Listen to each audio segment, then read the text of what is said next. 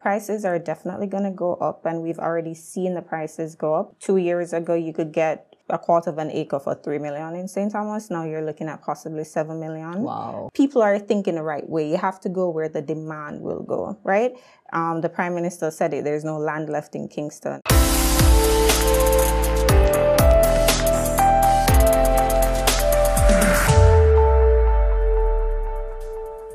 What is the next big, potentially lucrative commercial hotspot in Jamaica? Would you be surprised if I said St. Thomas? Well, the Southern Coastal Highway Improvement Project is slated to be finished by 2025 and property values are going up fast. I'm Kalila Reynolds and it's time for another episode of Money Moves JA, brought to you in partnership with Exim Bank's Business Advisory Service. Today we're going to talk about business opportunities along that area with our returning guest, Josette Walker. She is a realtor associate and certified property international specialist at AS James and Associates Limited. Hi Josette, welcome back to Money Moves JA. Thank you for having me. Okay, so the Southern Coastal Highway Project. Mm-hmm. Oh my gosh, it's taken so long. Yes. But there are opportunities that are looking to come out of that. What mm-hmm. type of business opportunities are there along that stretch? With any new infrastructure, uh, that means easier access to said locations. So you're looking at St. Thomas, you're looking at Portland, right? So you first have to understand that a lot of land is there, so a lot of potential is there. That means that houses are going to go there. First, you have to get the people there to then get the business there. So housing developments will be there. And in turn, you'll need the businesses to cater to these people. So a, BPO would be great for sure. Uh, of course, you'll need your hospitals, your school, your churches, and other medium to large businesses as well. So basically, any type of business you can think of. Yes, it's a clean slate if you ask me. St. Thomas is often called the forgotten parish, mm-hmm. which yes. means that it's been underdeveloped for a really yes. long time. Mm-hmm. And which also means that there are so many opportunities. Yes. It's the one parish without a KFC, right? Oh God, yeah. So that would be great um, for them to kickstart after the highway is completed. Yeah, so they can get all of these, and then once you have more business, you have more opportunity for people who are working there who will need yes. additional services. So, how is this project likely to affect the purchase of land in the area? Well, the prices are definitely going to go up, and we've already seen the prices go up. Two years ago, you could get a quarter of an acre for three million in St. Thomas. Now you're looking at possibly seven million. Wow. People are thinking the right way. You have to go where the demand will go, right? Um, the prime minister said it. There's no land left in Kingston, and so people are looking elsewhere. And once the roads are being developed, the land will also be developed.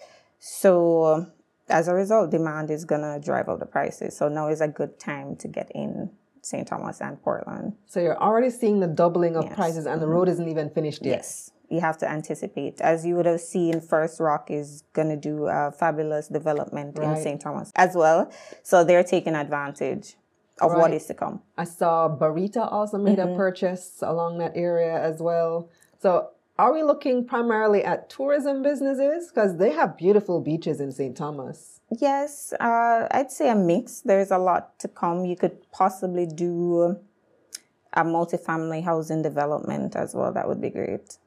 Mm-hmm. And the closer to Kingston, the better, or not necessarily?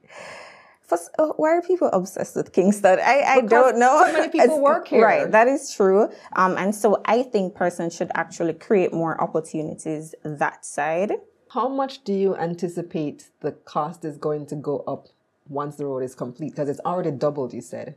Yes. Uh, well, as I'm not a valuer, I can't speak on price right. exactly. And I'm asking um, you to look into right. But just know it will go up. I can't say by how much. It also depends on the demand and what is going to be built there to capture the people's attention to take them that side. So if you look at, for example, St. Catherine, you have quite a few housing developments that do really well there. So if you take that model and bring it to St. Thomas, it will do well as well. You think St. Thomas will be the new St. Catherine? I think so. in so. a sense. Yes. Plus, you have the lovely beaches. Right. Unlike St. Catherine. Yeah, that's so, so, true. Yeah. It's like the prime location mm-hmm. for people who want to commute to this area. Yes. Now that you you open up my my thoughts about that, that really is a, a really big opportunity. So we're looking at cost. You said about seven million for a quarter acre. Ooh, why should investors or SMEs mm-hmm. capitalize on this? Uh, you have to go where the demand will go. And as I said, uh, well, as you know, the road to development is as a result of development of roads. So wherever the development is right now, that is where you just have to go and capitalize on that yeah. and prepare. So it could be a great location for new business, or mm-hmm. if you already have a business, yes. a new location yes. for your business. Mm-hmm. All right. Thank you so much again, Josette. You are so welcome. A treasure trove of information. Here's a recap of Josette's key points. The Southern Coastal Highway will allow for easier access to St. Thomas and Portland. Once the Southern Coastal Highway Improvement Project is completed, it will lead to the development of houses, hospitals, schools, and churches. Land prices have already increased in St. Thomas. It will now cost you roughly 7 million Jamaican dollars to purchase a quarter acre of land in the parish.